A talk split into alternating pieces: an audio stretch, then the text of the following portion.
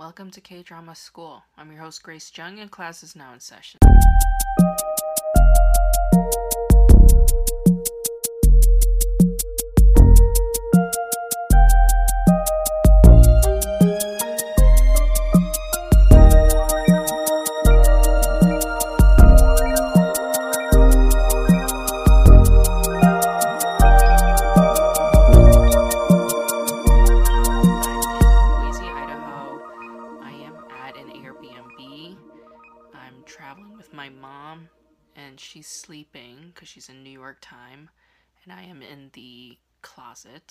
Recording this.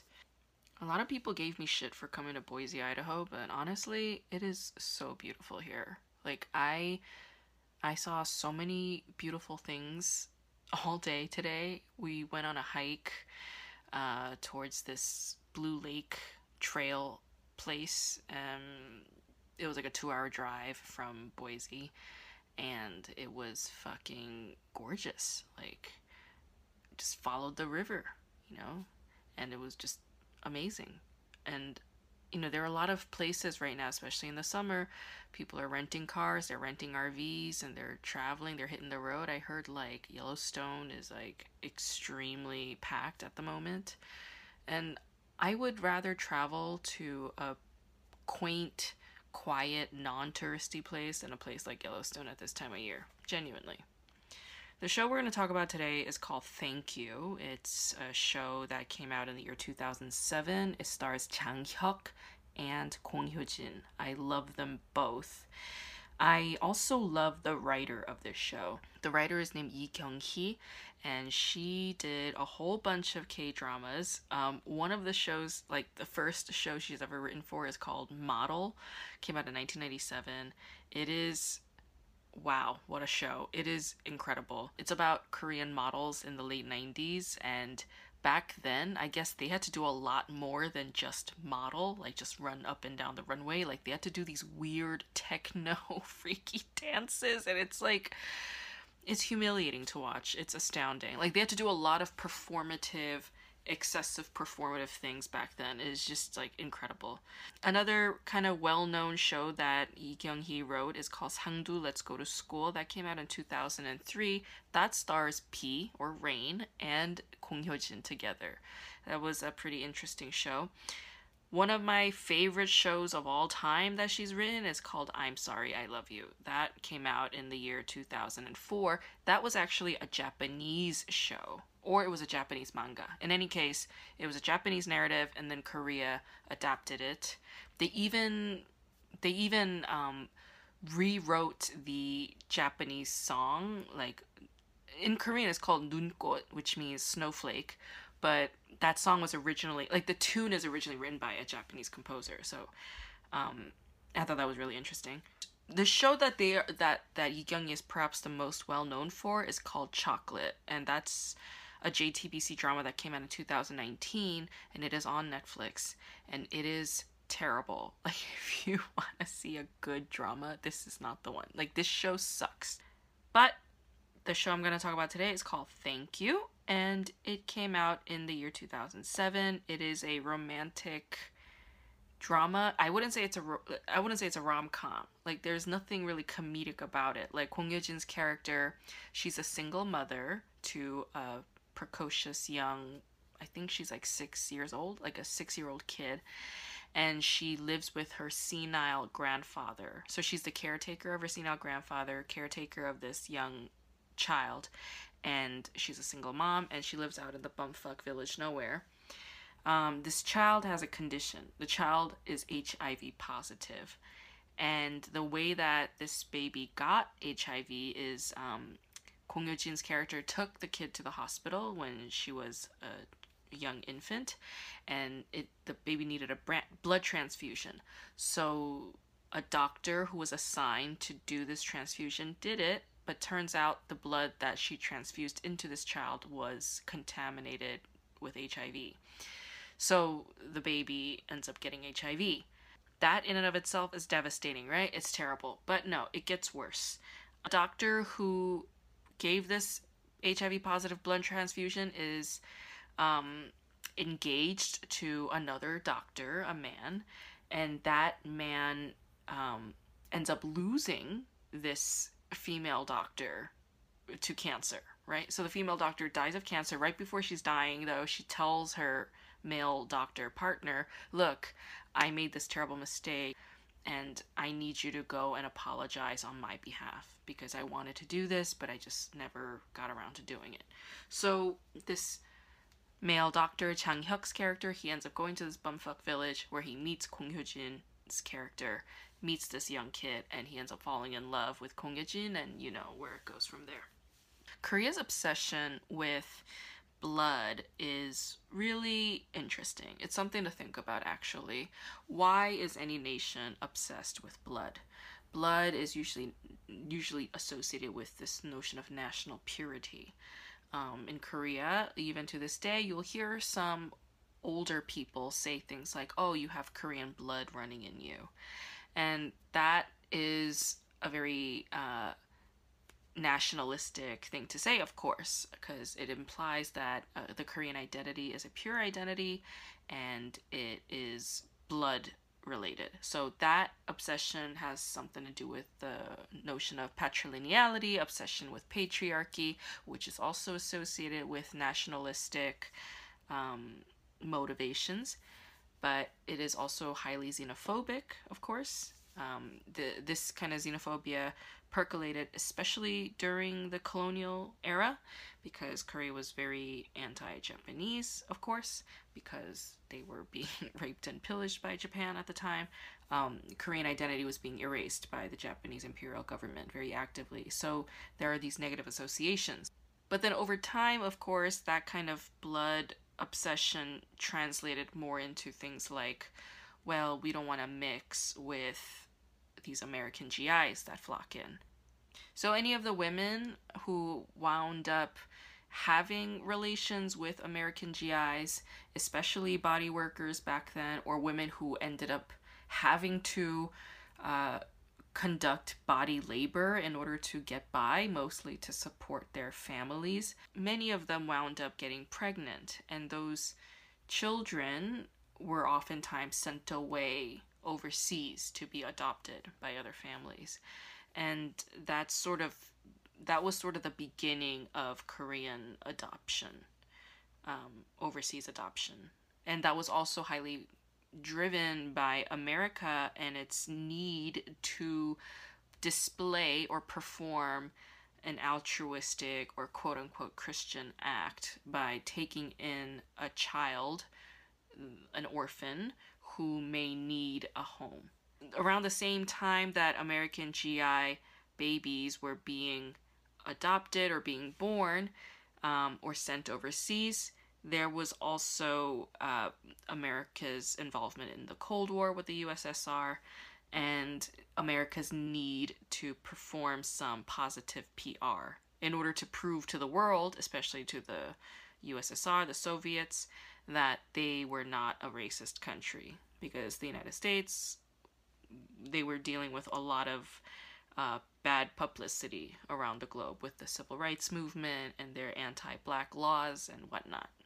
Koreans are really the middle minority in in more than one sense of the word. They're not only the middle minority in America, especially in the 80s and 90s with the greengroceries, but they were also the middle minority for these kinds of global international relations. If you have AIDS, right? I mean, AIDS or HIV, this is a way to, this is technically a metaphor of not wanting contaminated blood, right? Contaminated blood being a blood that is unfamiliar, right? So non Korean, that's one strike. If you don't know who the father is, like in the case with this child with a single mother, it's another strike. So there this show, if anything, is calling attention to the conformist attitudes that the Korean society has. It is a critique of Korea's obsession and hangups with purity, quote unquote, purity in blood. Today's guest is Jackie Monahan. She is hilarious. She's been a stand up for a very long time. Uh, she wrote a screenplay that went to Sundance. She is an actress. I mean, she's really she's really something else. I love Jackie. I think she's so funny. I think she is a very kind person. I really I think she's also a very weird person. Like I love weird people and Jackie falls under like one of those weird people categories. And I loved her stories. I love the fact that she grew up in the East Coast. So there are all these lovable aspects about her and she was a terrific guest. So I'm very excited for us to talk to Jackie Monahan about it. okay. That's what everybody says. It's so funny. How are you doing? Good, good, good. I've had I have like all these different microphones. And everybody says it sounds better without it. Yeah.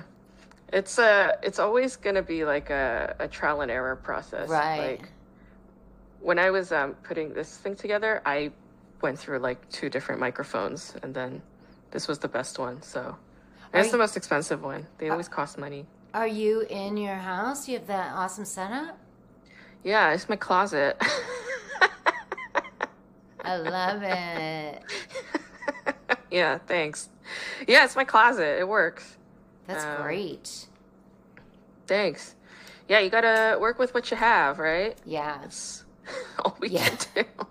It's all we can do. That's, That's all, you can do. Uh, but you've been busy. I always see you doing something. You're like one of the busier comics that I see around. Oh, thank you. Facebook and, like, social Ooh, media. La la. Yeah. Uh, yeah, yeah. I'm uh, at the Jackie Mo show. I started during the pandemic, so Yes. so it's a podcast and a show. You were on the show, but I would love to have you on the podcast as well Uh, you have a podcast as well. That's cool. with the same name, so it's confusing. But yeah. but Um, uh, I like confusing, so it's good. Yes. Make it confusing, you know? Like that's what people don't get. If something's just like straight very straightforward and clear, like crystal clear, you know, it doesn't leave room for like ambiguity, right? right. And like right. weird surprises. Yeah, and ambiguity is mm. my favorite quality on the planet. So Yes. besides humility, Yes. yeah, Yes. yeah, Yes. That's very important. Like that's something that like people forget, you know, cuz Yeah. I think um when something is ambiguous and it's not clear, sometimes people don't feel safe, you know? Yeah. It's weird. It's like, what is this? What am I looking at? Like, I don't understand this. And I think that's like the root of all the problems. I think that's the root of xenophobia. That's the root of transphobia. That's the root of like discrimination against people who are non gender binary. Right. Uh, it's like the root of like women are also very like into ambiguity and the grays and we're very articulate unlike men you know they just know like four words and like they know how to wield gu- guns like that's what they know Yeah.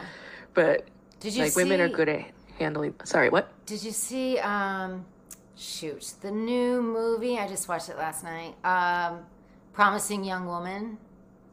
i haven't i really want to see it but i don't know how to watch it like It's i on- know that amazon can- has this pre-theatrical release thing but it's like expensive and i don't want to pay for it My Is that my how you saw it? my ex-wife. My ex-wife. ex-wife She bought it and then she she texted me like, watch it on Alright. my, on my Amazon. that's nice yeah, Oh, that's sweet. It's yeah, I so wish I had an ex-wife who would do that for me. I I, know you need an ex-wife. Need just an ex. Like, I don't even want to get married to a woman and have like the the whole lesbian married couple experience. Like, I just want to skip to the ex-wife part. Ex-wife part 'cause- It really is. She sounds great. She's amazing. you would love her. She's great. How long were you guys married? Twelve years. Damn. Yeah, she's my best friend. Long now. time. I should call her my best friend instead of ex-wife, but she's Yeah. my ex-wife. Yeah, Yeah. I mean, you have a history with this with this best friend. yeah. That's cool. You guys like live near each other, or No, she lives in New York.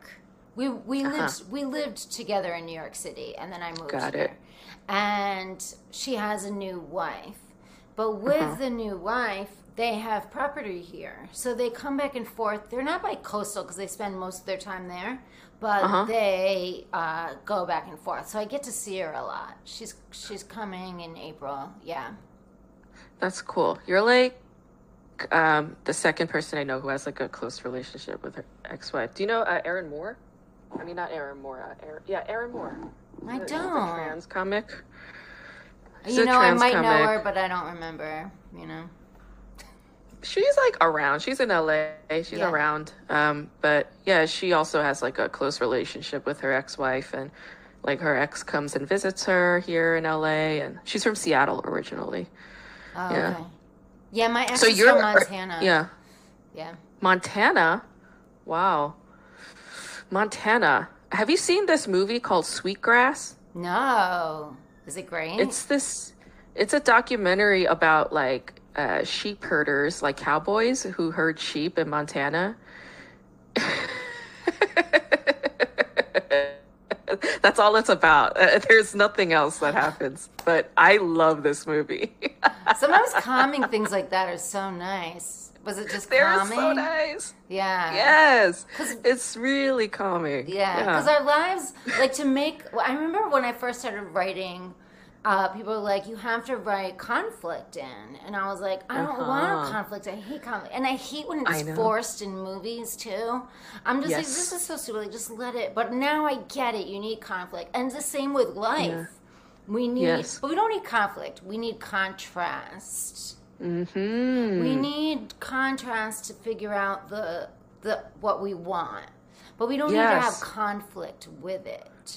It's not necessary. Yeah. Conflict Yeah. is not necessary. We don't need to take it to a conflict point. We could have like differing opinions, Yeah, differing views. yeah.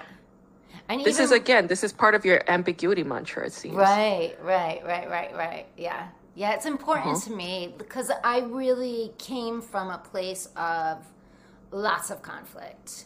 I fought Mm-hmm. all the time. Anyway, but but this movie, Promising Young Mm-hmm. Woman, it's like man, it's like what I wish I made. Like the movie is just like puts it in a bow of like how I felt through my 20s and 30s, just really angry. So Yeah. angry.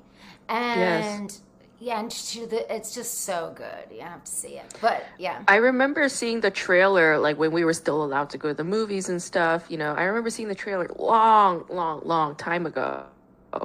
And I was like this movie looks promising. you Yeah. know, it looks It's it looks like the kind of film that I'd want to watch. it's yeah. super gratifying. Yeah. Yeah. Beyond. Carey Mulligan's great. I think she's a great actress. Yeah, she's fantastic. Um, okay. Thanks. Yeah. Thanks for the the extra push because I really want to see it. So. yeah.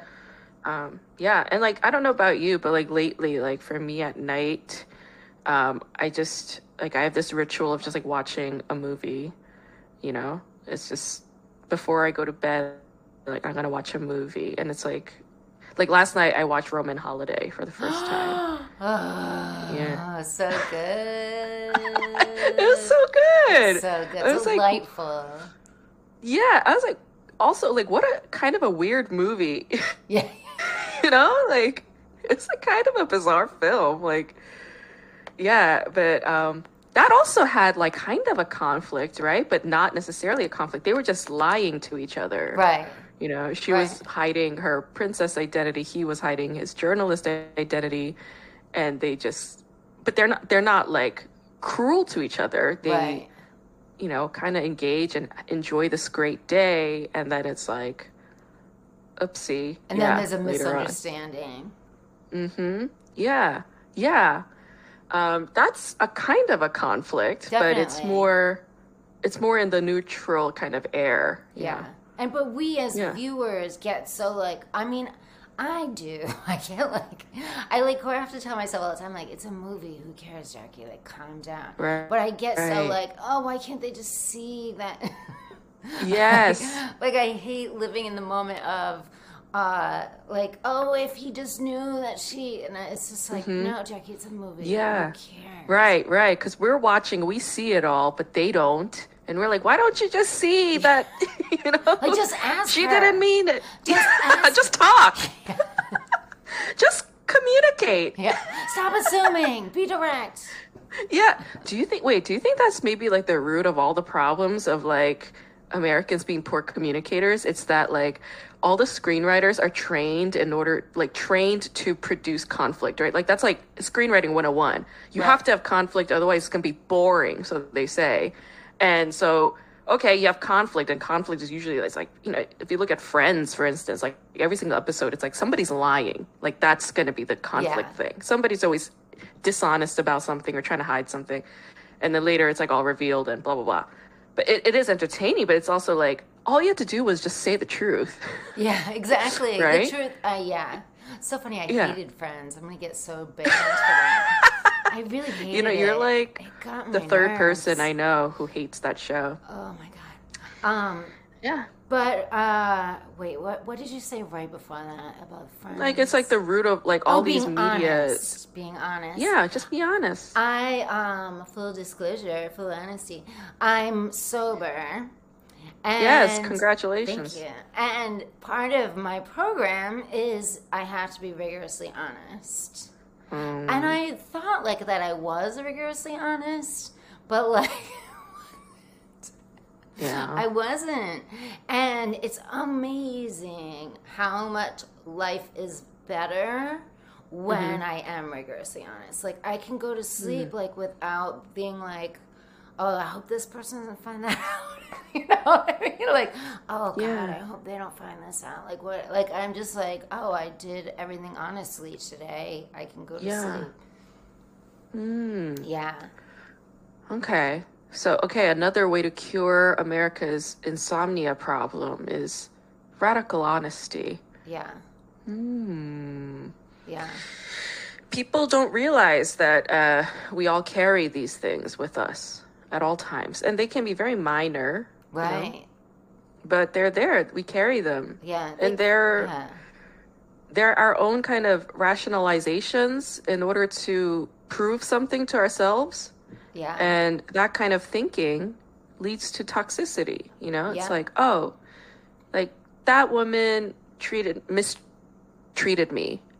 Um, but it probably was just like an in the moment thing, right? Like maybe like she just, you know, she was just dealing with something negative and all she could do was react negatively to you in that moment. But then you go, oh, she's like a sexist, self hating cunt you know, to rationalize, give reason for it, rather than being like, oh, like, are you having a bad day? Like, Yeah. or maybe just thinking, oh, maybe she's just, you know, not able to, you know, meet me where I'm at for my needs and just, you know, because that might be the harder thing to just swallow based on how our, our ego reacts, you know, with defensiveness and Yeah. creating rationalizations. But Yeah. it's I, necessary to peel these things back. I used to get in fistfights. You, you skinny little thing. I mean, fist fights. Over what? Like, Oh my what? god, people just like it's so funny. And like, all right, well, here's an example of just a random thing. This isn't a fist fight, but I worked Yeah. in a um, coffee shop, and this woman was really rude to me, and I was Uh-huh. like, and she had ordered a cranberry muffin. I remember Okay. distinctly, and I was like, you know, I'm not always here. Like, you could Oh. be mean to me right now because I have a boss and I'm not going to be mean back, but I might see you out there and you don't want that. I was like, trust me, you do not want that. And she was just like, oh my god. And I and I took the muffin and just crunched it and put it in the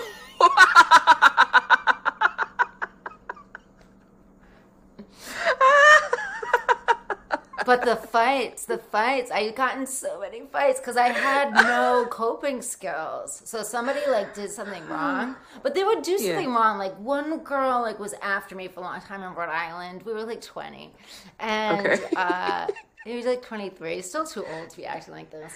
And she like she like wanted to fight with me all the time, and I wouldn't fight with her. And then she like picked on my friend to get no. to me. So I got in a fight with her, but she was way bigger than me. Like Mm-hmm. a cop came and broke it up. Uh, the cop was after my friend, like wanted to date my friend, and he Oh, he looked up the girl's rap sheet that I got in the fight with, and she had this long rap sheet. Like I had nothing, and she had this Yeah. long rap sheet, and I kicked her ass. I but but but I picked. I took my shoe off and slammed it into her head. Oh my god. And Were like, they heels? yeah. they were chunky heels though. They weren't spike heels. And uh my so my friend like when it happened, my friend looked at the, when they pulled us away finally. My friend looked at the other girl and was just like, "Jackie, I don't even want to look at Jackie because the girl's shirt was ripped off. She had blood pouring out of her. Like she thought I was like like she was so scared to look over. And I was just like with the girl's bra in my hand. Like I ripped her bra apart. Did you grow up in New Jersey? I was born in New Jersey.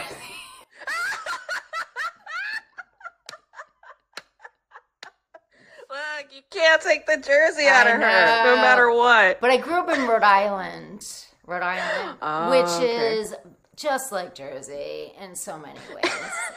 the part I grew up in. I mean, there was a lot of mafia in Rhode Island. Mm-hmm. Yeah. Yeah. So, So these are skill sets that you developed Yeah, as a youth. Yeah, but I'm pointing out I had a lot of rage in me because I had a lot of rage in me from my parents. And it, so when someone messed with me, I just like oh, took Oh, yeah. it out on them like this. I broke a guy's Right. nose once. some guy, some guy grabbed my crotch, and I, I turned Okay, well. around, and he looked at me like, "Yeah, you like that," because he was really good looking, so he thought I hmm. liked it. And I just punched him in the nose, and I felt it Mm. Yeah. crack. And before I could Oh, even think God. again, I smashed it, and blood poured out of his nose. like, and now, and now I'm like, and now I'm like, I'm just honest all the time. Like, I'm a completely different person. Yeah, you're sober, you're honest. Do you go to therapy? You know, I did a lot, and it never worked. Like doing programs, it didn't work. It just made me angrier. You were impenetrable, even Yeah. with therapy. And I had a therapist hit on me. I had a guy therapist. I went to a guy. That's fine now. I went to a guy. Big mistake. Yeah. My friend mm. was like, was like, Jackie, you don't have. It's so funny. My middle name is Primrose, and he was like, Miss Primrose, you don't have any good guy influences, so maybe go to a guy therapist. And I was like, oh, like just. So yeah, it wasn't a good idea. But I've I've had a lot of female therapists that mm-hmm. I loved and gave and mm-hmm. wrote me cards. Like they were beautiful human beings, and I, they helped Yeah. me a bit, but nothing Yeah. like. I mean, I didn't get coping skills from them. Interesting.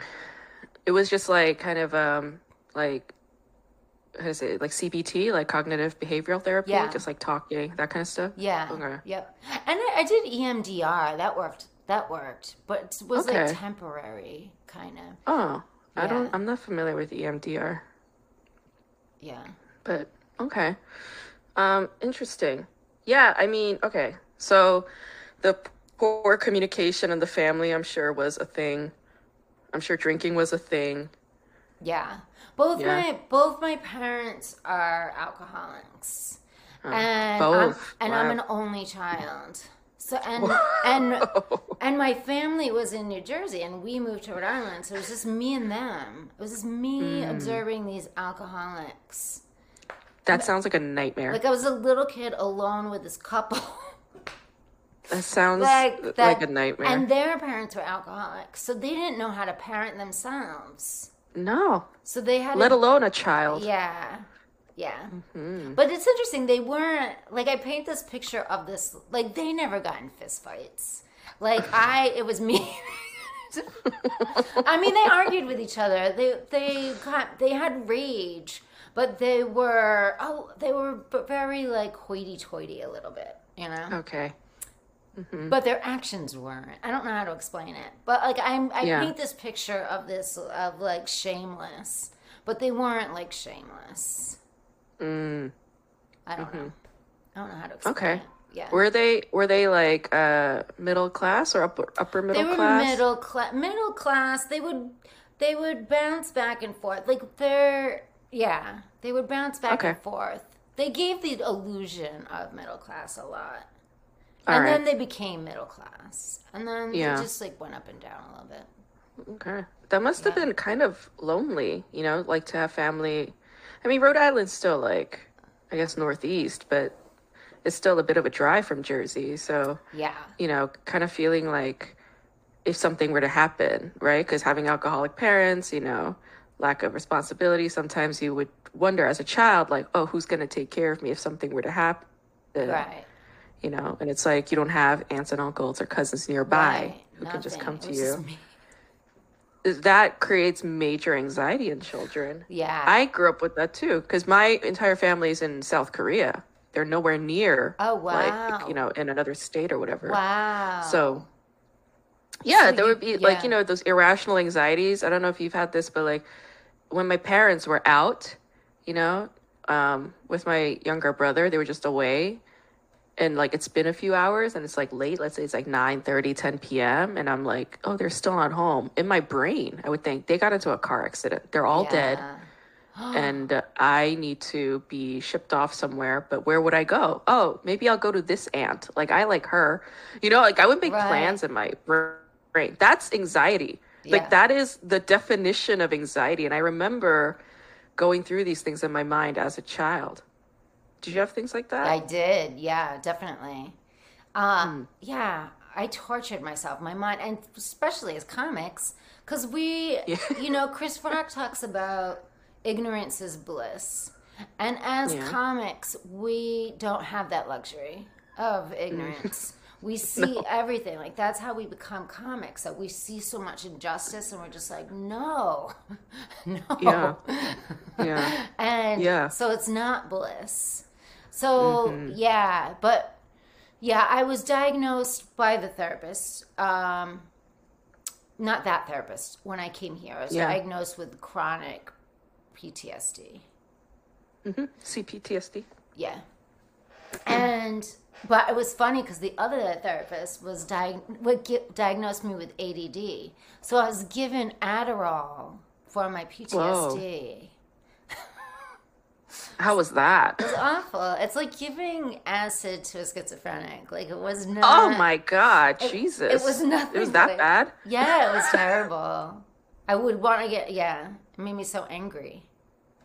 Oh, it made you more angry. Wow. Okay. And it did it lead to like more irrational thoughts or oh, behaviors? Oh yeah, yeah. I remember Okay. I, I went to Sundance and I was on so much Adderall. Whoa. I was on Adderall and I, the I like I got in an argument with somebody that I shouldn't have. Yeah. Yeah. but you weren't mixing with alcohol at the time. It was just Adderall. No, I was. I know you have this Sundance film that you wrote, right? Mm-hmm. Like, when was that? Do you want to talk about it a little bit? Sure. It's the Foxy Merkins. Nice. We're lesbian hookers. It's a it's a parody of my own private Idaho and Ah, and Midnight Cowboy. nice. Yeah. Great movies. Yeah. So, and I get to play like the Dustin Hoffman character, and I get to play the Riv. No, sorry, the Keanu Reeves character. So, Nice. like, my character is based off those two. Mm. So it's a world that doesn't really exist. There's not really anything. Mm-hmm. There's not really lesbian hookers because there's not really a need Yeah. for them. so it's just like if there was a world where there were lesbian hookers, but Mm-hmm. the lesbian hookers go after Republican women because Wow. because Republican women are the most suppressed. Like Condoleezza. Yeah, yeah. Okay. So Yeah. yeah. so they go after them, and yeah, so the hilarity ensues. Okay. I love this. That's amazing. Okay.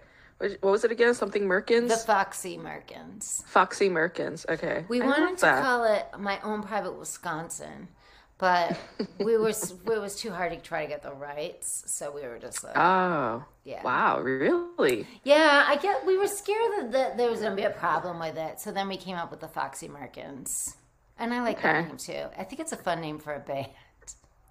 It's a great title. Yeah, the Foxy Merkins. Yeah. Yeah, it's like I could see like the Foxy Merkins come out as like a like a post riot girl punk girl band. Right. Yeah. Yeah. Yeah, yeah, yeah. Yeah. That sounds cool, man. How long did it take for you to write that? Uh, it took a long time. The our process, our process is very different from other people. We do automatic writing, where it's like morning pages, but different. Where the the woman who taught it, like she teaches it, people pay her a lot of money to learn it, and so she taught it to me, and I was. So that's how we write. So it takes a very long time. It's very layered, but it, I like I like how it comes out. Mm-hmm. Yeah. Okay. Yeah, I mean, I think uh, being a, a screenwriter is like another. It's like slightly different from being a prose writer, I think. Yeah. Definitely. Because, um, yeah, like prose writers, like I'm a prose writer. You know, I write essays, like I've writ- written fiction, I've written poetry. But uh, screenwriting is so much harder for me. It's way, way harder. It's like you gotta create characters like you know out of necessity almost. It's like oh so she's going to go in here now she encounters somebody. It's like oh you have to create them as you go. And like you have to be okay with like in the moment not fully fleshing it out. It's like you got to just keep moving and keep writing but then like you know maybe go back and add things or just like trust that you know during casting or during directing they'll figure it out whatever and it's like a different mentality i don't know i find it quite challenging It so i'm in awe of you yeah. Yeah. Do you have like a writing ritual? Like, do you write regularly? I do. I do. I write with the same woman. And so we write on Zoom because she's in New York. Uh, okay. But yeah, and then I try to write every morning on my own, but I'm not as good. But I have set times, and I write with the other woman from the film too. We write all different Okay. separate times. But I am mm. working on possibly putting together like teaching that method on Clubhouse. Okay. Wow. But can, Yeah. can I can I just have like a certain amount of people in Clubhouse? I don't even know. I'll figure that out. Or I might teach Yeah. it on Zoom or something. Yeah. Whatever it is, Because but do it. Because I would like a bunch of people to know how to do it and do it with me. Because then we could just write all the time. Yeah. Because it's really fun. I remember Yeah. when when she taught it to me. I remember sitting, uh, looking up and being like, "This is more fun than drinking." Like, and it was when I was like in the middle of drinking, and then never thought I would stop drinking. But like, I had Mm. found something that I like more because when you do it with other people, it's just so fun, and you could work on Yeah. your and you could work on your own thing, but right What's with the them. um the found like the primary principle of this technique? It's um, it's actually started by this woman Natalie Goldberg, Mm-hmm. and she has books about it, writing down the bones Mm-hmm. and Wild Mind, and uh, so what what we do is we write, we set a certain amount of time. Like today, we wrote for ten minutes straight. Mm-hmm. And then you read Mm. it to each other. And right now, we're sometimes we work on stuff together, and sometimes we work on stuff separate. And we're working on something separate now. And so we just write our own thing, and it could be about anything. And there could be a writing prompt. Mm-hmm. And then we read it to each other, and the other person takes down the images from it. And Takes then- down images. Yeah. So What does that mean? like um like say like just like a, a short part of something that stood out from you from my writing Okay. Got it. something that i might not even have seen Mm. and like something that struck you as interesting you would write it down Mm-hmm. and usually like three words three or four words Hmm. and then so then you read the images back to the person give them the images and then you write set the timer again and write from those images feeding those images into your project So it makes Okay. it it makes it move and gives it a layer that's just Mm-hmm. like priceless. Yeah, it seems like a like a highly collaborative kind of practice.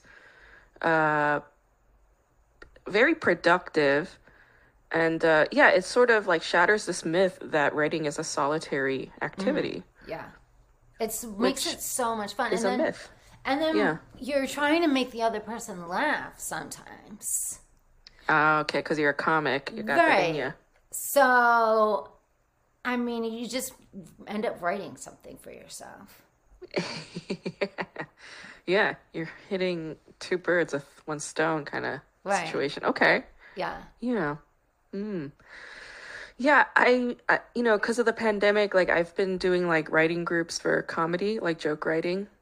But yeah, I mean, sometimes it gets tricky.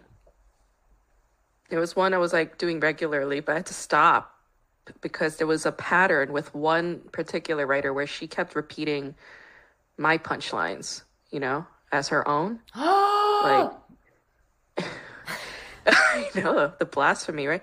But like, have you encountered this? Like people who like Yeah. unwit unwittingly steal one of your punchlines or unwittingly repeat something that you say? Yes. Yes. I actually, I will never name this name, but Yeah, well, I'll never name this name either. I You know, because it's it's just again, it's just something truthful to ourselves. The world doesn't need to know it. Right. I had a situation where I was in, I was doing comedy on a resort with another Mm-hmm. comic, and the other comic had a jellyfish sting. So I, the other comic was like, "Will you pee on my jellyfish sting?" And I was like, "Sure." What we were, we were attracted to each other, so it was like okay. it was kind of fun. But she did have a jellyfish sting. So then I wrote the joke. I love it here. Like when I did my show, I was like, I love it here. Um, people are so nice. Somebody peed on my leg, and I didn't even have a jellyfish sting. And and uh, so then I was doing it back in New York, Yeah. yeah. and this other comic all of a sudden had the same joke, It's a very specific joke. and it happened to me, right? you lived it. I lived it. And then, and if something in me, I really didn't think she was a thief. mm-hmm. And and she actually like this is how uh, like I how I wasn't living in the right world. And she had actually Mm. been accused of stealing twice by two different people. And one Mm-hmm. other person was my friend. And I didn't take sides, but Mm-hmm. I didn't take that other friend's side Mm-hmm. and and she went up to another comic and they were fighting and shaking over a joke and i still believed my friend didn't steal it and then and then when that happened with me something in my head was like don't accuse her unless someone's there Wow. so Why? Why do you think that came up? That's so interesting. i must have weird. somehow actually knew but Okay. Anyway, so then we were in the car with her mother, and her mother was driving us to a venue to do stand up. Uh-huh. And I was like, hey, you know that joke you, that new joke you have about the jellyfish sting pee? And she was like, yeah. And I'm like, I'm like, that's mine. I'm like, that actually happened to me. Thinking, oh, It'd be cool. yeah, Yeah. and thinking even anyway so she was like well have you done it on tv yet and i was like Oh my god. no It's the and- wrong and response. and the mother just kept driving did not say one thing Dead silence. Yeah. like my mom would be like jacqueline like my mom's Mm. kind of like on one of the worst but she would still be like jacqueline that is not right do not you Yeah. know yeah. like the mother just kept driving and it was her joke and she ended up doing it on tv She ended up doing it on TV.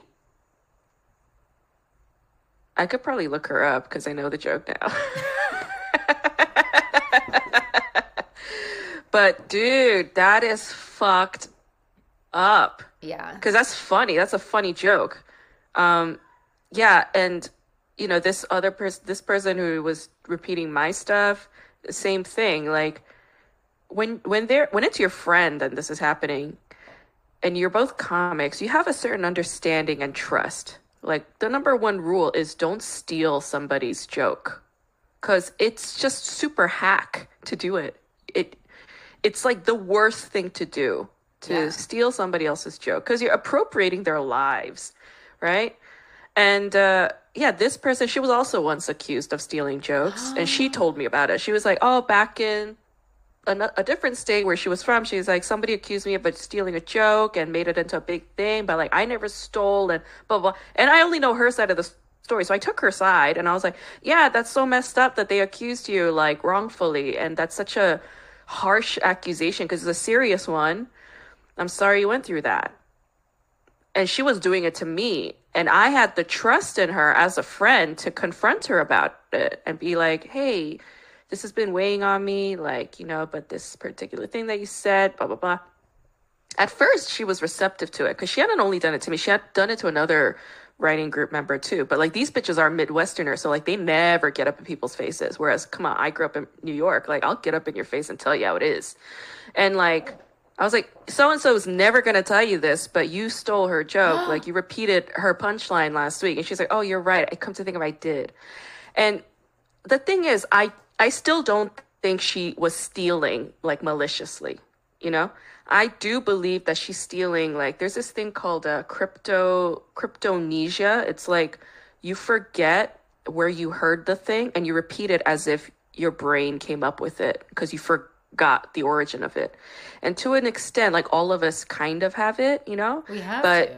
kind of. for her it's severe because she drinks a lot and she smokes a lot of pot so both of those things really affect your memory poorly and it's just you know come on like it's gonna happen if if you if you're like this. And uh, yeah it, it happened to me like three times with her. And like the first time i confronted her she was like understanding. Second time she was like a little bit more defensive but she was still like okay but i get it. Third time she just flat out denied it. And she was like you should just get over it. This is just something that happens so you should just roll with the punches and like just get over your feelings. And i was like not only is she um being ambiguous about like either denying it or like admitting to it because she's just like get over it. This is something that happens. Like it's like what? Like your morals are so fucking weird right now when it comes to comedy. But it's also like she's like gaslighting me and telling me that my feelings are incorrect you know? And i was like genuinely sitting there questioning my feelings. I was like oh should i get over my feelings? Like am i being a fucking baby and like a hall monitor about this so I reached out to one of those fucking Midwesterner bitches and I was like, "Hey man, am I overreacting? Because we're in the same writing group and this is happening and I want to leave. I'm not. I'm not gonna do this writing group anymore. I'm not gonna do our weekend show anymore. I'm done." And she was like, "No, nobody should ever tell you that your feelings are wrong." And I was Right. like, "Okay, that was enough for me." And then I consulted with two other comedians who are like way more advanced, like you know, decades in. Like they're like mentors of mine. I asked them about this, and they both said, "This, this is something that's happened to me as well."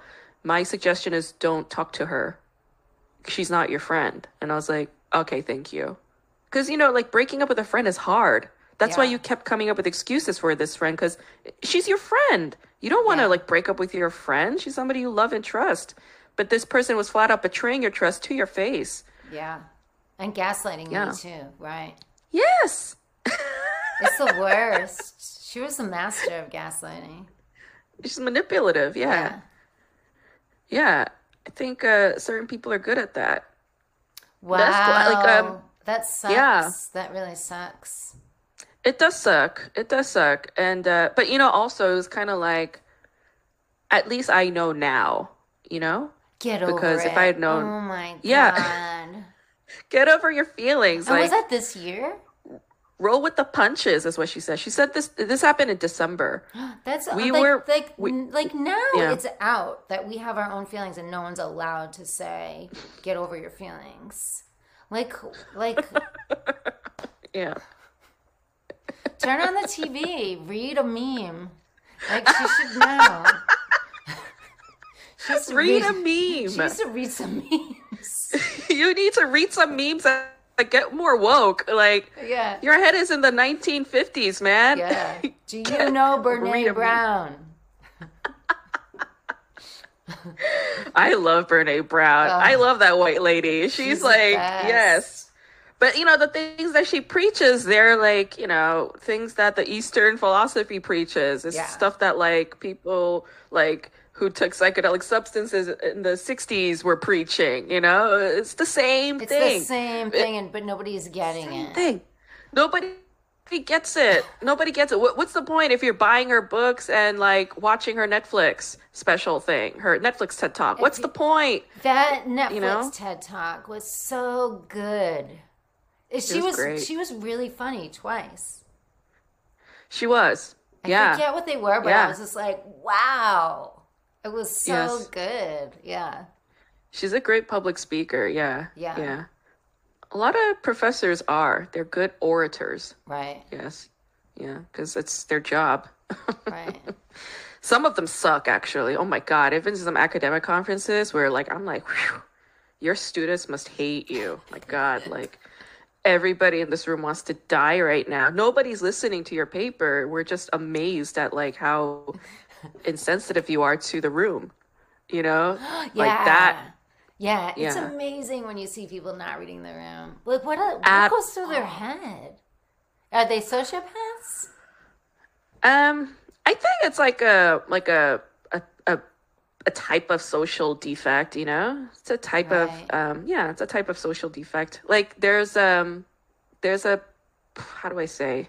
He's like a colleague, you know? So like um I'm going to be a teaching assistant for this uh class at UCLA called American Film Tel American TV History. American TV History is the class in the spring, and there are four teaching assistants, and there's one teaching assistant who just like he he will talk for 45 minutes to 90 minutes straight without pausing or without asking if he's talking too much or he's just one of those. He'll bulldoze right and like you know this past week for me it, it's been horrible because of the you know the murders in atlanta and um, i don't want to sit in a fucking zoom meeting for longer than 10 minutes Yeah. he brought up a point that he just wanted to talk, you know. He was just like, "Oh, when I'm a teaching assistant, like this is what I like to do." And I was like, "Okay, I'll give him that one point because he's locked up, you know, we're all locked down. We need to talk. I'll I'll give him that." Okay, and he goes, "Oh, and another thing I do." I'm like, "Okay, that's point 2. That's point 2, Grace. All right, just breathe." You know, I'm like looking at my mason jar. I'm like doing breathing. I'm like, "Remember, you have the breath." I always return to the breath. And he's like, I have another thing. It's like I'm like, oh, that's point three. I'm starting to see red, right? Yeah. And then he's it's been 15 minutes him talking straight nonstop. And then he's like, oh, and I want thing. And it's like, nope, stop. You're done. It just in the in the meeting, I just you're done. Good for you. You're done. I'm done. Good We're done. you. Yeah, and I've known this person for like five years. You know, we've been at the same university and same program for five years. I I know what he's about. And I've been in seminars with him, and none of the professors ever would stop him from take eating up all the class time when there were like 12 other people in these seminars. And I was just like, it's not fair to all of us. You know, even though we're trying to be gracious and generous and under- understanding and compassionate, we we can't just give it all to him. We have Yeah. to do that for ourselves and everybody else in the fucking room, you know? And like again, like like I said, I grew up in New York. I have no problem letting you know. Look, LA, you're a little too fucking sweet, huh? We don't need to let him fucking, you know, dominate the room. There's like other women in here who have other thoughts and opinions. He's been talking for 30 minutes straight when he should have given his five minute presentation. Don't you think an extra 25 minutes was generous enough? You know? And like uh, two days ago, I had no problem being the bad guy. I was like, you're done. Okay? You're done. You're Thank done. I'm done listening. We need to wrap it up because I don't want to sit here for another 15 minutes doing this. Yeah. for you. It's hard for some people. Yeah. Don't you think it's hard? I think It's think it's definitely hard. Were was he interesting at all? Not that that matters. No. I'm just curious. No, I could Jack, just picture it does him- matter. Yeah, yeah, it yeah. does matter whether he's interesting or not. Because if he was cracking me up or if he was dropping some big ass knowledge, I would have let him speak for as long as he wanted. But he was just going on and on about like, well, when I'm a TA, like I like to do this, and I'm like, I don't give a flying fuck what you like to do as a TA. We are all TAs. We know how to fucking TA. We all have our own fucking methods. You're not sharing anything that's illuminating or new or helpful. We took the fucking training course. Why are you just repeating that shit? Just I was like, if you want to talk more, just do it one on one with the professor, or just send it to us as an email because I can't sit here listening to this. No, I'm done. Good for you. I'm done. I love it. Yeah, I had to be like, no. And I said, I'm sorry, but I'm done. Right, right, right, right. Yeah, there, there's like the, sometimes it's really spiritual to tell people to f off It is. or to shut up. Yeah, Thank you for saying that. Yeah. It is. yeah, Because, uh, you know, like, because I'm a bit of a straight shooter and I'm direct, um, people, like, I always have felt bad about it, you know? Like, I always felt bad. I was No like, oh, maybe I shouldn't No have more- said that. Maybe I shouldn't have done that. no more feeling But- bad about it. But like since like very very very recently, I'm talking like weeks ago. Since weeks ago, I just decided, and I was like, I have a choice to just be like, I'm lovable for doing this. Like I am completely and utterly a necessary part of society with my ability to do this. Right. Because there's so many people around me who just let everybody fucking rule their goddamn lives, and they're miserable. Right. And I'm like, why the fuck wouldn't you stand up for yourself and just say no? Why are you just getting like life fucked all the time? right. And they're just like, I can't because I don't want to be mean. I'm ah. like, you're not being mean. You're protecting yourself. And I realized I wasn't listening to my own fucking advice. Like, Right. I would feel guilty. Honestly, like if it, if it had been me like a month ago and I did this, I would be beating myself up for two weeks, being like, "Oh, Grace, you fucking social faux pas addict," you know. But and I was like, no, I was fully conscious of what I was doing. I was taking like deliberate action to like you know be mindful in the moment and breathe and not react. And then I was like, I gave him enough. Yeah. And You even counted it. You were very, you were on Yeah. point with it. Yeah. Yeah. And then afterwards, you know, like when it was just me and the professor, because we had some other things to talk about, I just said to him, I was like, oh, I'm sorry about that. But, you know, I've known him for a long time. He's one of those, if you don't stop him, he's going to talk for 90 minutes straight. And I was like, and I don't have it in me. And I have other shit to do today. So, and he was like, oh, it's okay. I know, I know him. I know what he's about. I was like, okay, cool. And so, yeah. Yeah. oh my God. It's so good. I, like, I feel like in the middle of his, his talking, you could just be like, no. that's the other thing, you know, it's like as comedians, like we're a bit outrageous, right? And it's funny for other comedians, but like for normal people, it's like horrifying.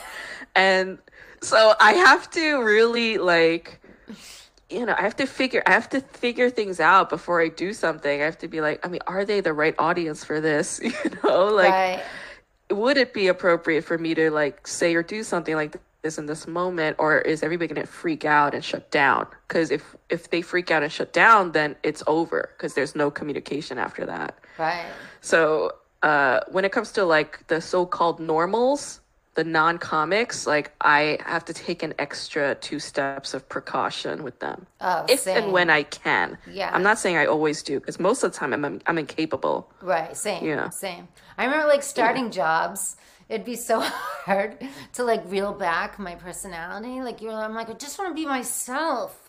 Like, but you can't because they'll be like, she's insane. Like, what is? But like, but like, but like once they get to know me, it's like, oh, they'll get, they get it's my humor. But like, Yes. I can't, I cannot be myself right away. And it's some, you know, I Yeah. can now more, but growing up, I couldn't like 20s 30s Isn't that frustrating? Yeah. Yeah. Yeah. I know how that feels. It's very suffocating and it's very depressing it is to not be able to just be who you are, It who you really are. yeah, Yeah. I, I think the most fun in life is being your authentic self fully and not caring what anybody thinks Yes, yes, yes. And uh, loving all of your authentic yes actions and decisions and choices and words. yes You know?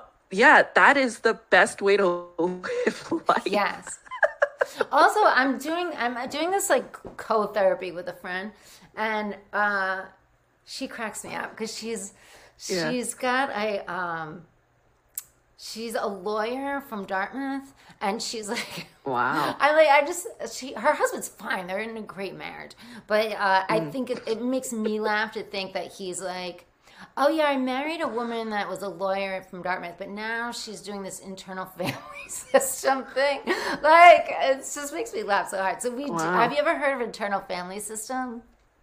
No, So I don't know what that she is. and I we go through this workbook together. It's so cool. But what I'm commending you on is you were like no to this guy and you were taking care of not only yourself but like little you. And like Hmm. when you can take care of little you before everybody else, like that's Hmm. when our lives are great too. And and that's what you were doing. You were putting not Mm-hmm. only you first, but this little you first. It's super Mm. important to do that. And you were like, Thanks I'm not putting little me through your fucking garbage because and not today, buddy. Like, no, we're not hearing we're not listening to you talk and like liking the sound of your own voice. Like I'm not putting myself through that today. No. Yeah, yeah, yeah. No, that I appreciate that because actually, you know, that's something my therapist talks talks to me about a lot. I also have uh, complex PTSD or long term PTSD, and um, that is like the bulk of our therapy. But uh, yeah, she always tells me that she's like. Grace, whenever you want to eat five pizzas and watch 65 movies like straight, ask yourself if a five year old Grace would enjoy that. And I'm like, all right. you know because like that the ability to um, access or tap into that child in you and really be attentive to what the little person in you needs is so hard Yeah. It's actually very very difficult to do that It's so i appreciate you pointing that out Yeah, it's very confusing because I Mm-hmm. I'll try to think for for it, and Mm. I think I'm doing this great job, but I'm not because she'll my friend Yeah. will like bring out this whole other need. And Mm-hmm. like one thing that came out was what my inner children there's more than one. What my because of PTSD they break off even more. Everybody Oh, has like different ones, but we have like so many more. And Okay. uh yeah. So what a lot of them wanted from me is humility. And I was like, I, I feel like I'm really humble. I always have thought that. But they need it extremely because my parents were narcissists. Like they can't, they can't have, like, I, like it's very painful if I'm an ego even a little bit for them. yeah So yeah I- yeah for the, they'll they'll break apart yeah or they'll lose it yeah yeah, so I'm i understand really that overly aware of being in my ego, and but it's Mm. great. It's really, it's made my life nicer. Yeah, Yeah. I mean, you know, um, like in our cultural zeitgeist, like we use this word ego like a pop word, like a pop culture word, but it's a psychological term. And the ego is, while it has its problems in some ways, like for the most part, it's there as a defense mechanism and it's there to protect us at all times. And it's there, it's a necessity for us to be functioning human beings, adults, really. And, Right. um, it it kind of stores away our past experiences and says, "Oh, you don't want to go there because remember what happened last time," you know, and it reminds us of those things. But yeah, I, I hear what you're saying. right. But And- you don't want to be totally in the ego. No, no. Yeah. I mean, that's why I do like, uh, I'll do psychedelics every once in a while, like Yeah. medicinally, not Yeah. like abusively or mixed with other substances, but like maybe like once or twice a year I'll do to Mushrooms kind of reset. Um, I prefer LSD, but most recently I did mushrooms. Yeah. I've done a lot of both, and I Yeah. and I did DMT. Okay, that I haven't done yet. Yeah, so- were they helpful? Yeah, very. I loved Good. them. And I never had bad trips and I and I always helped people that were having bad trips. Yeah. And the thing is, like, do you th- do you actually think like a bad trip, bad trip? Do you think that's real? I don't, think know it's real. I, I just never feel like had one. But I, I've, yeah, I've seen yeah. people have them. And I would always say to them, like, don't remember. I was always like really good at getting them out of it. I'm like, remember you're tripping. Like let Yeah. change. Just focus on something different. And uh, and usually I'll be able to help them. And but I use that in life. Like it, it reminds me of real life. Like when I'm mm-hmm. going crazy, like you don't have to focus on that. You don't have to focus on that right Yes. now. Like let's make something else Yes. bigger. Yeah. we have a choice. Yeah. Mm-hmm. Always. Yeah.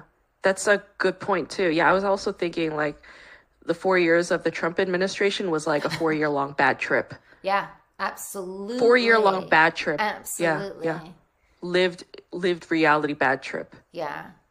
for all of That us. was unbelievable. Like if you wrote a movie about it, people would be like, that could never happen. That wasn't real. Yeah, this is a sci-fi piece. It's Yeah. like, nah, dude, that was America from Yeah. 2016 to 2020. oh my god, we're so fucked up as a country, man. Yeah. Okay, but yeah, I, I like the things that you're saying. I I appreciate them. I'm learning. I'm learning a lot. Um, okay, so uh, I don't want to eat up too much of your time.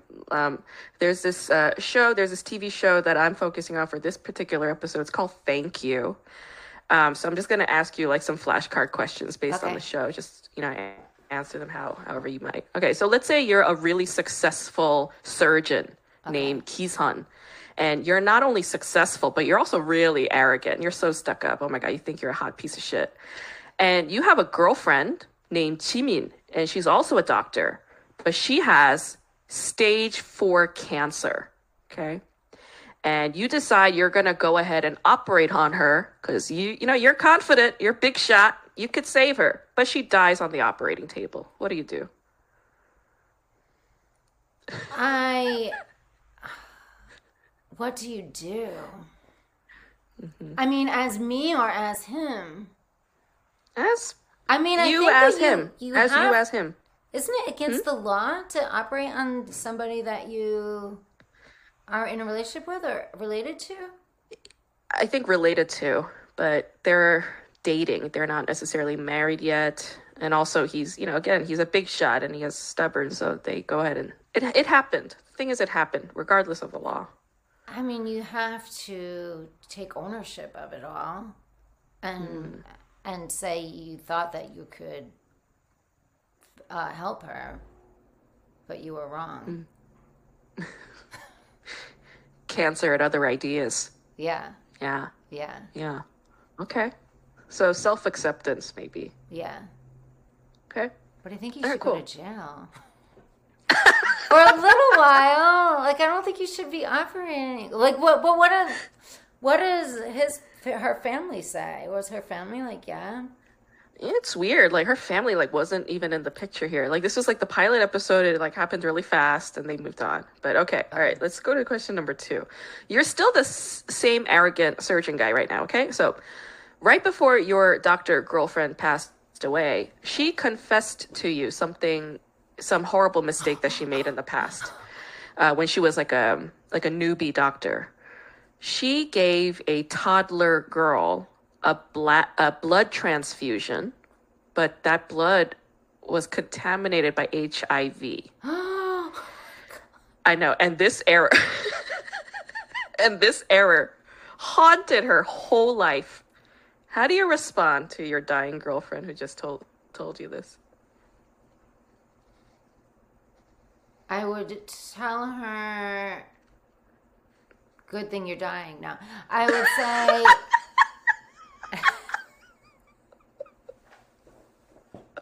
"You deserve this. You deserve this."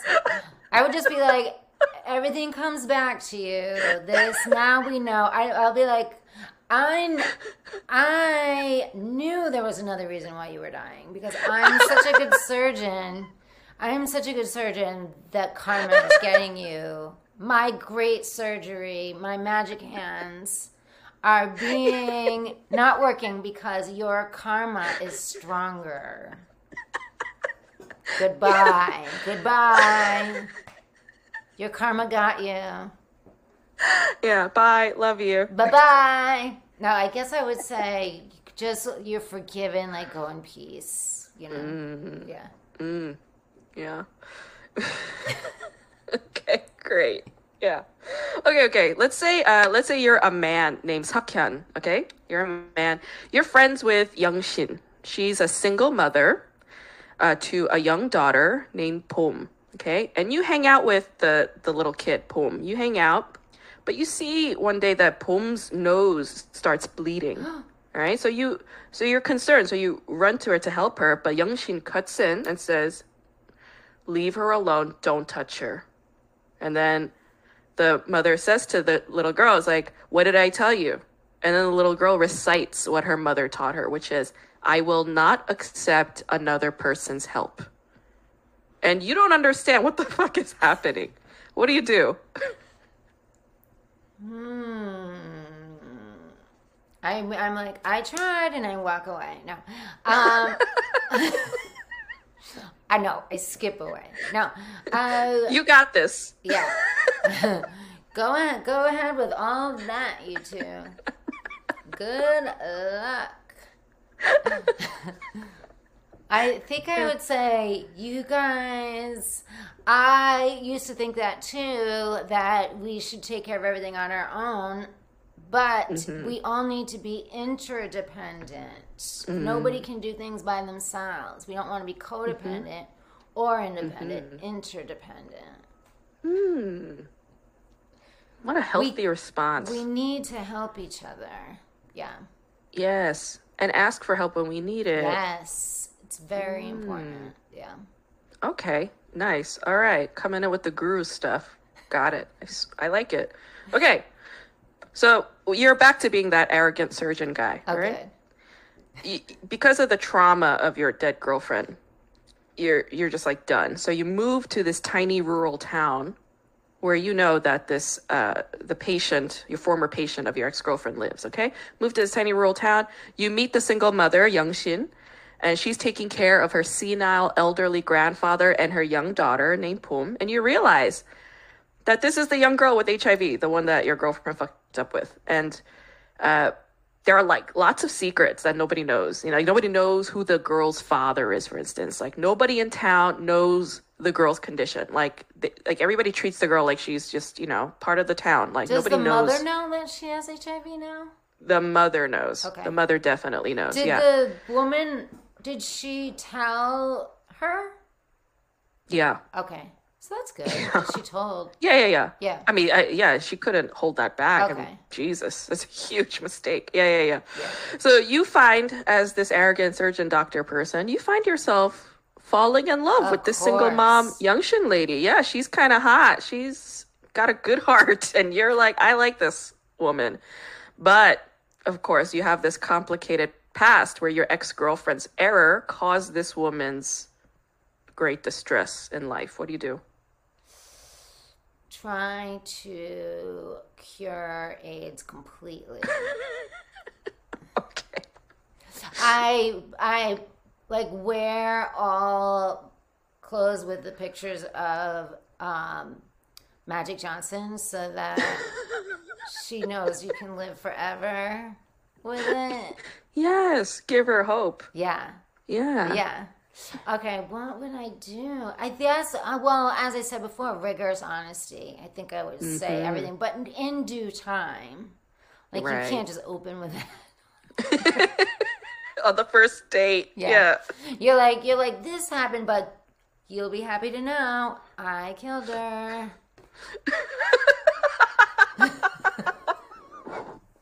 It was an accident, but the But it all intention was came good. back, and she's gone. She won't be messing with any more kids and their blood. Okay, great answer. All right, fine. Okay, these are great answers. I love them. I feel like you should have written this Korean drama. Okay, let's say let's say you're a, a woman named Eun Hee. Okay, you find out that your fiance Seokhyun is actually the father to this neighborhood bastard child, Pum. No one knew this, but the truth is slowly coming out, and now your fiance wants to go back to his ex girlfriend and be a father to his daughter. What do you do? Wait, say that one again?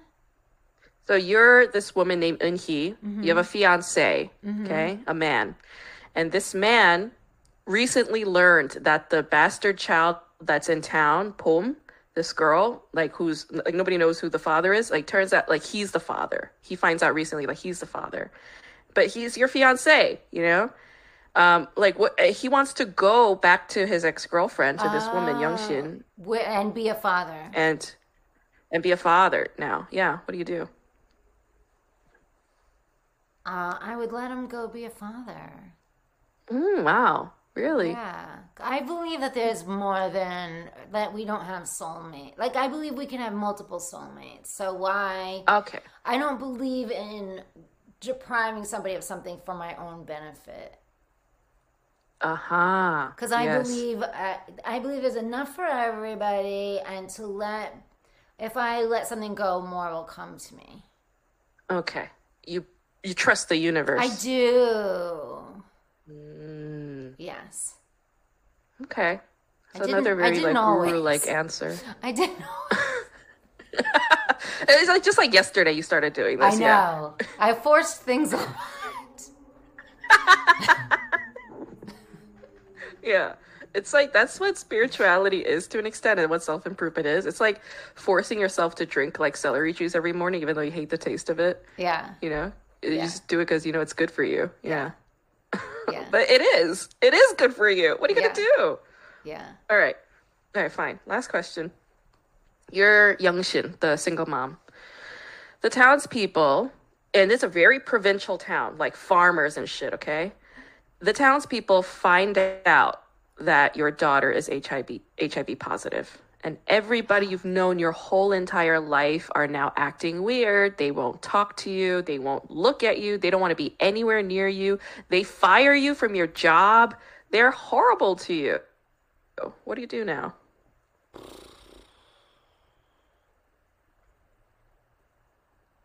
Hmm. I mean, it's interesting. Part of me is just like move, but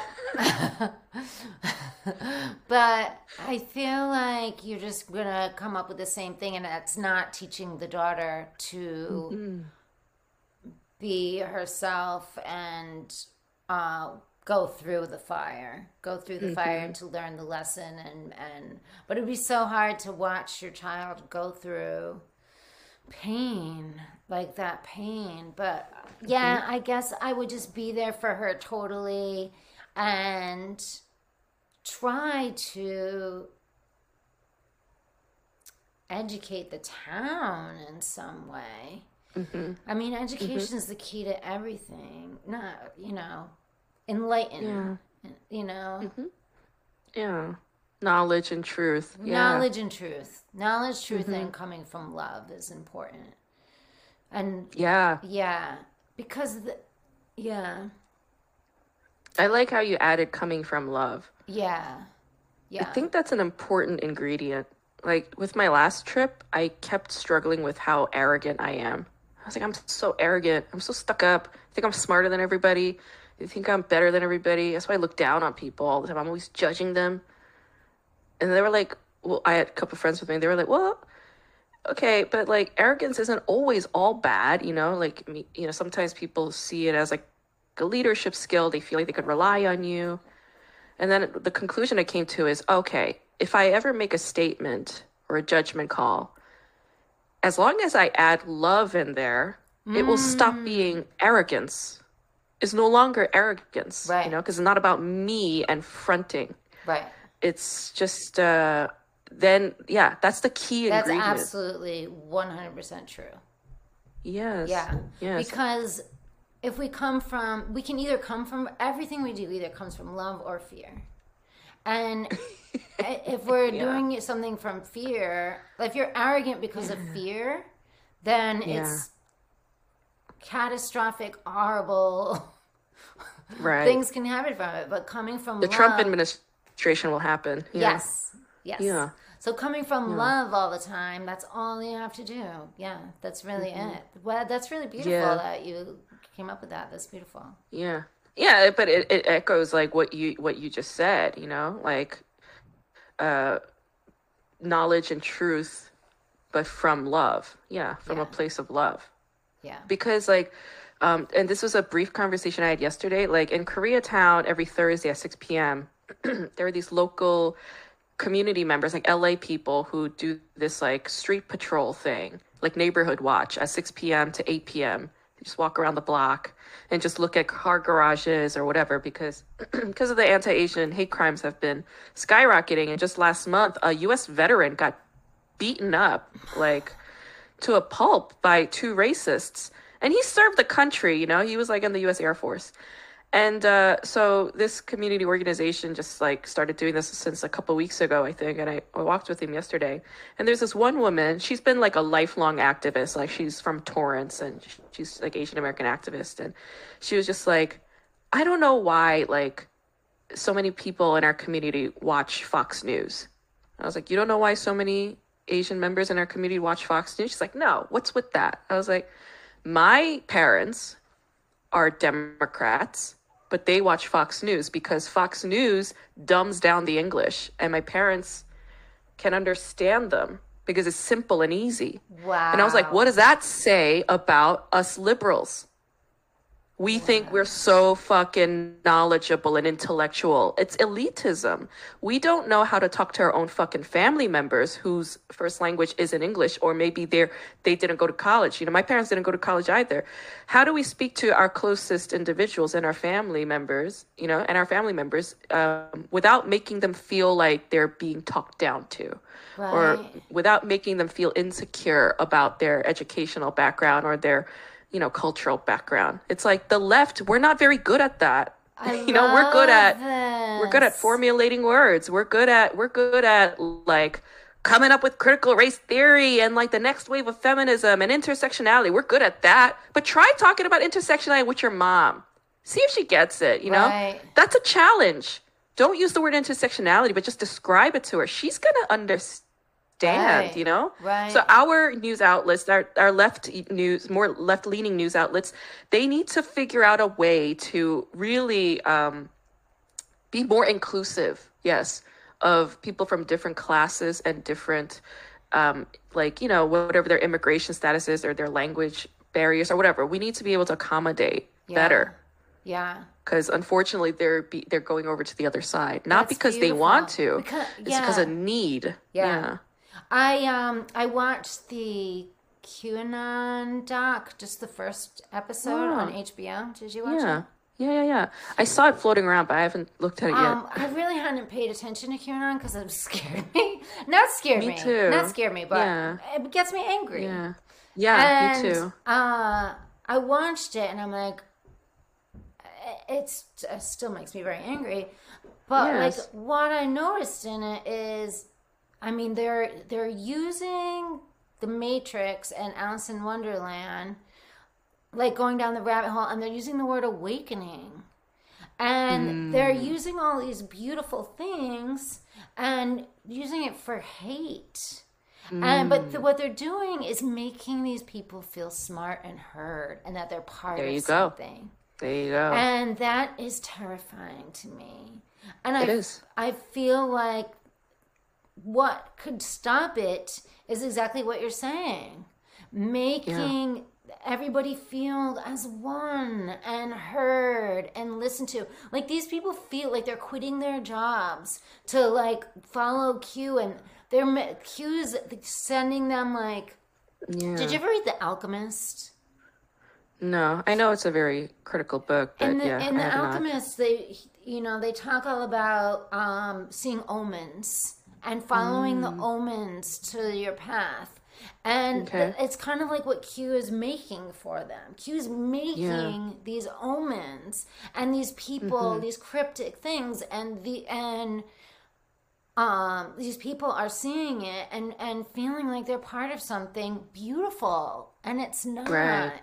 and it's uh, the, the, yeah, i feel like exactly what you're saying like we need It's to true. not condemn these people yes and yes help them feel Yeah. heard yeah yeah and part Yeah. of in some way so that they're not Yeah. trying to join this horrible thing Yeah, and you know, we, we on the left, we have to admit that that was our failure. We fucked up. You know, we fucked up by being stuck up, by being arrogant. That was the problem, you know? Be like, look, you don't know. Like, I went to school, I went to college, I know more. My eyes are open. So, like, let me tell you what it's about. Yeah. But that's like losing your audience. That you lose, you lost them. You Yeah. lost these like, you know, elderly people who like never went to college. All they did was work as working class people. You know, like you lost them. yeah. Um, I think the keyword is feeling of safety. Like that's something that we use all the time in academia. It's like make sure your students feel safe. Emphasize safety. And what does that mean? Does that mean when they say it, they're like, make sure like people who want to speak up for women's rights and like people want to speak up for people of color that they feel safe. I was like, what about the other people who grew up, you know, out in rural Midwest and have like, you know, Republican parents and are deeply Christian? What about them? What about them and their opinions? You know, what if they don't feel safe in my classroom? What about that? Right? That's trickier. That's harder. Right. And that is our responsibility. And like I, uh, this is something I learned from a friend of mine who who said this because she's like like first generation in her Mexican American family to go to college and go to graduate school. You know, and she's a mother now, and she's a wife, and she works at UPenn. But she was like, when I was an undergrad, I never went to my professors because I didn't feel like particularly safe going to them, even though I had a lot of questions, even though I da da da. And I was like, okay. And I was like, okay, so then like I have to compliment them all the time. She's like, no, students don't want to hear compliments necessarily. They want to feel safe.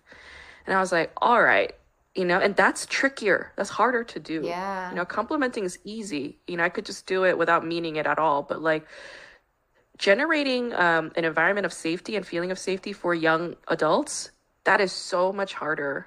Yeah. And I, I haven't figured it out yet. I'm still fi- trying to figure it out. My intention is there. Yeah. So what you're saying right now resonates with me. yeah.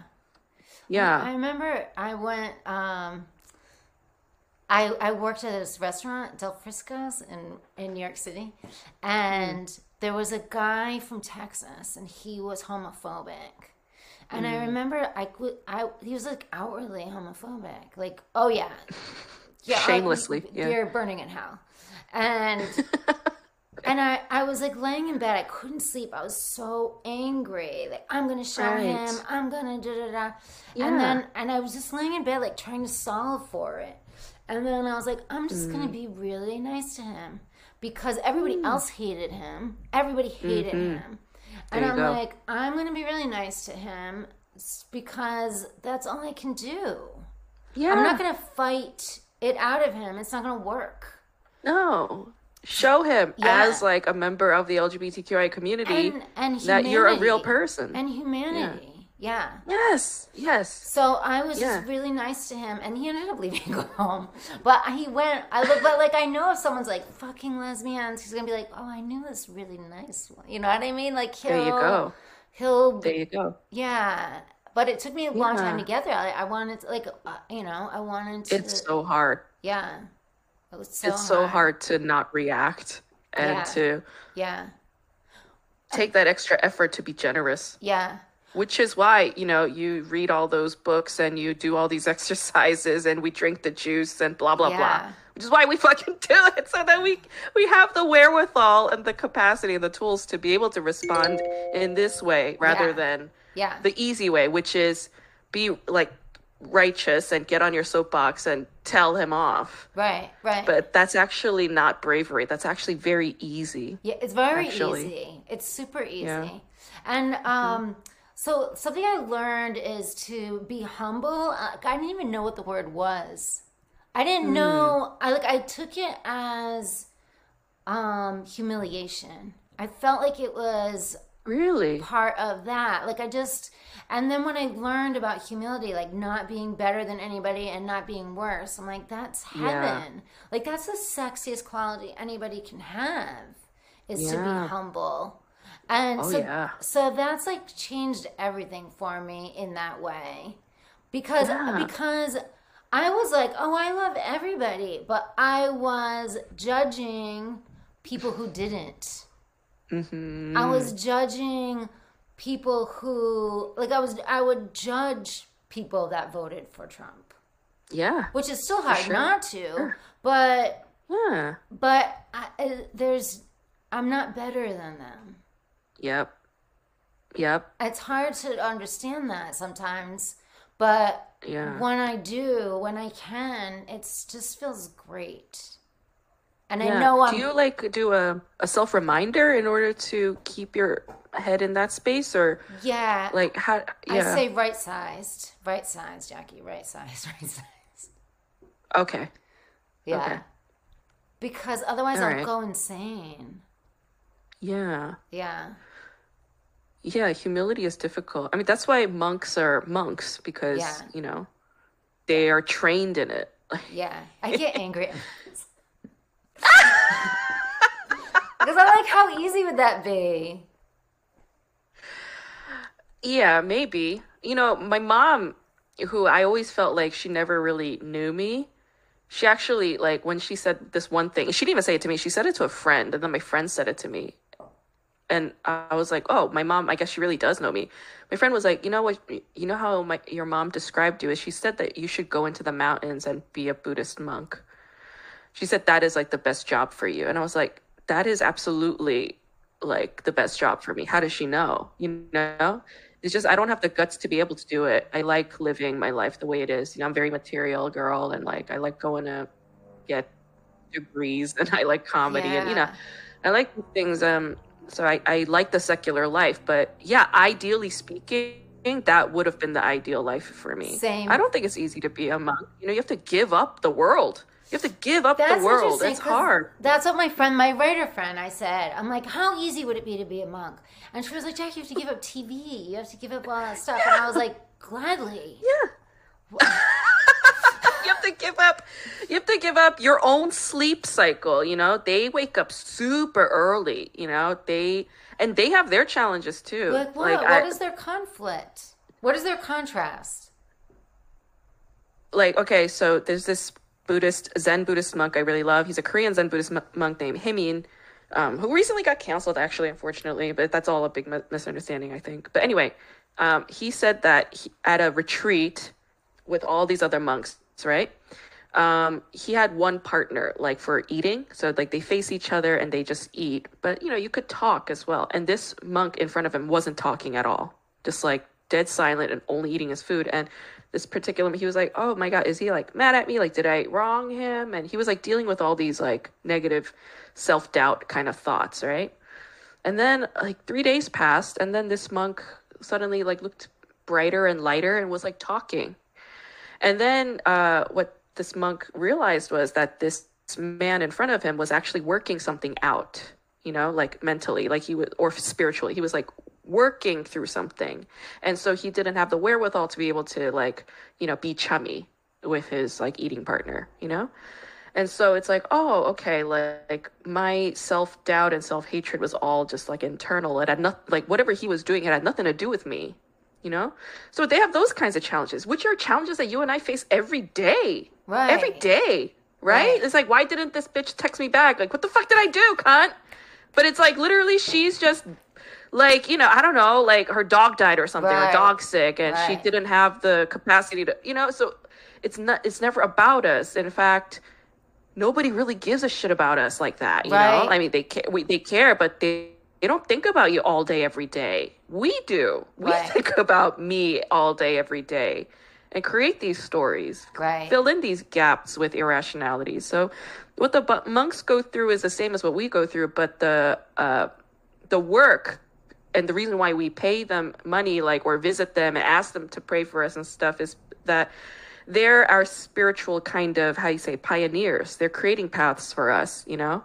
Right. Like the reason why we have these self improvement books, they didn't just come out of nowhere. They came out of like thousands of years of these people being spiritual journey people. Right. You know? It's all been passed down. But so okay. I guess why do you hate right. monks? I guess do you just hate them because they seem Oh my complacent? god, I love them. I want to be one.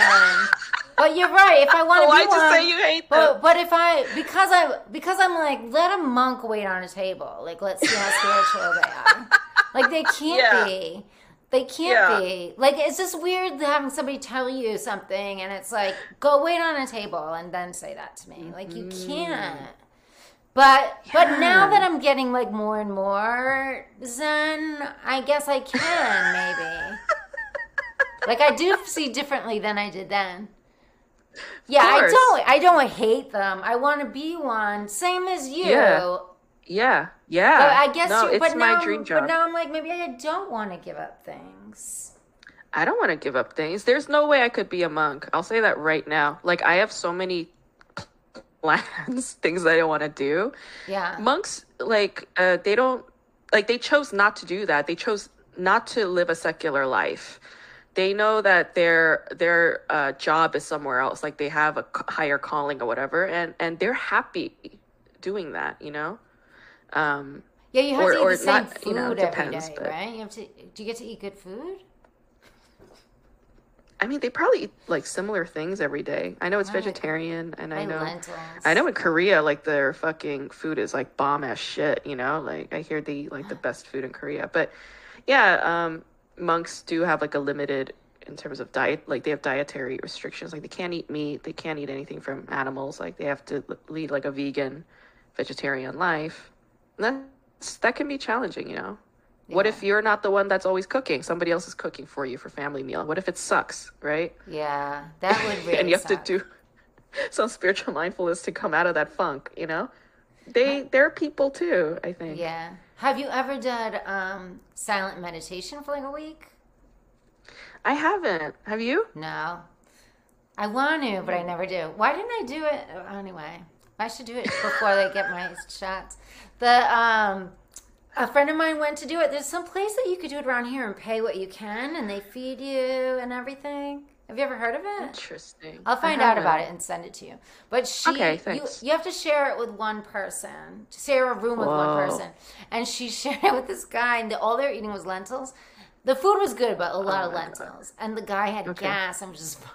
ah god like what do you do in that moment like how do you say can you please room. not fart She had to in the room. room. How do you do you have to sign that to him do you have to like write it down like i, think mean how to- do you communicate Yeah, I don't know. that? I'll find out. I'll find out too. or do you have to just be like okay these are our bodies and it's beautiful i'll just inhale your farts and you know, f- figure out a way to handle it on my own. Good for your friend. All right. Yeah. Well, it was a pleasure talking to you. It was a you joy too. talking to you. Next week, I'm going to talk about a show called Master Sun. It also stars Kong Hyo-jin. I really love her. I mean, if she's in it, I'm probably to watch it and review it on this podcast. I believe Master Sun can be viewed on Viki. It used to be on Netflix. That's how I first saw it in the United States, but I don't think it's on Netflix anymore. I'm pretty sure it's on Viki now. And I actually watched a really, really fantastic drama very recently. It's not a contemporary drama. It came out in 2013. So it is contemporary, but like it's a little bit, it's like, you know, eight years old. So it's a bit up there. However, it is really good. I loved every moment of it. I learned a lot from it. And I am very excited to review that. Even still, if there is a show that you want me to watch and talk about on this podcast, I'm very happy to take requests. So email me at kdramaschool at gmail.com. You can also follow me on Instagram, TikTok, and Twitter. Please subscribe at K Drama School on YouTube. I mean, that is like very, very important right now. I need more YouTube subscribers, so please do that.